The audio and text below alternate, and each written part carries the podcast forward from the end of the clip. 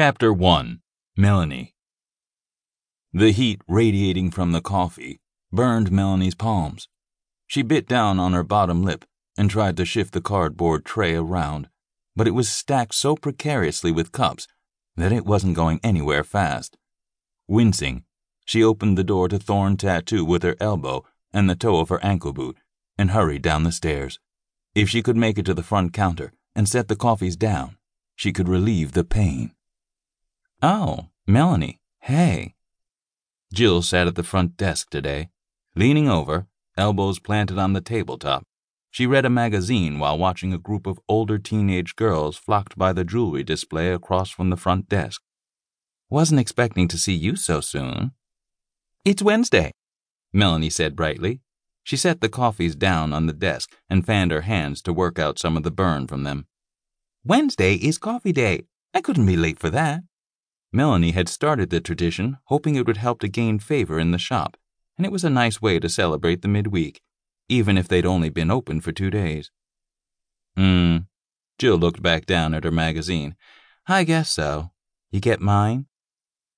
Mochaccino, one shot of espresso with whipped cream and caramel drizzle. Melanie pulled the cup from the coffee holder and placed it in front of Jill. Jill was one of the shop's newest additions, but Melanie had been quick to get to know her preferences. Right? You got it, Jill arched a brow. You remember everyone's order off the top of your head? I try to. Geez, sometimes I don't even remember what my boyfriend takes in his coffee, and we've been together for three years. Still leaning, Jill removed the plastic cap from her cup and blew gently on its contents. Steam rose. Well, thanks. I appreciate it. You're welcome. Melanie wrestled two more cups from the stacked holder. Everyone in their stations? As far as I know, it's been busy this morning. With Geo and Riley on the road as guest artists, we're a little short-handed. Jill shrugged. It's no big deal, with Luciano back in the shop, but I think everyone's still adjusting to the new atmosphere. Different tattoo artists, different environment, or something.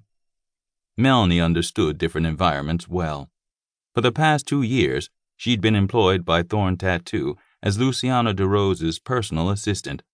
Most of that time had been spent on the road. They'd traveled from Thorn Tattoo in beautiful Las Vegas to the West Coast, all through California, Oregon, and Washington. From there, they'd shot across to Colorado, then into Texas. They'd zigged and zagged their way through the country Chicago to Nashville, Nashville to Atlanta, Atlanta to New York City, and frankly, Melanie was worn out long before they hit the international circuit. Australia, Japan, Thailand, and an almost surreal stop in Dubai. It was too bad the majority of their time was spent in tattoo parlors and conventions. She would have loved to sightsee. While she hated the nomadic life, she would have quit long ago if it weren't for how much she loved her job. Being close to Luciano made the discomfort of moving so often worthwhile. Too bad he was her employer. She knew it was inappropriate to have romantic feelings for him. Crushing on your boss definitely crossed the line well into unprofessional behavior, especially not while his heart was still firmly wrapped around another.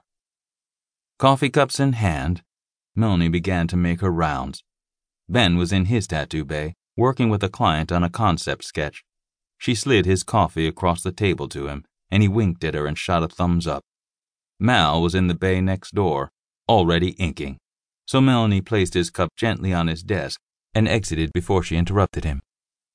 Thorn Tattoo had a decades old reputation in Las Vegas, dating back to the city's mobster heyday, and while it didn't have an international reputation, it survived where others had failed. Since she'd been on the road, Thorn Tattoo had changed. When she'd left, it had been a reputable shop with high quality artists struggling to make ends meet. Somehow, in her absence, Giovanni and Antonio DeRose, Luciano's brothers, had turned it around. The skill of the artists in the shop had dramatically increased. Thorn Tattoo was gaining worldwide recognition. There were people who flew in internationally to come to appointments with them. Best of all, it had brought Luciano home.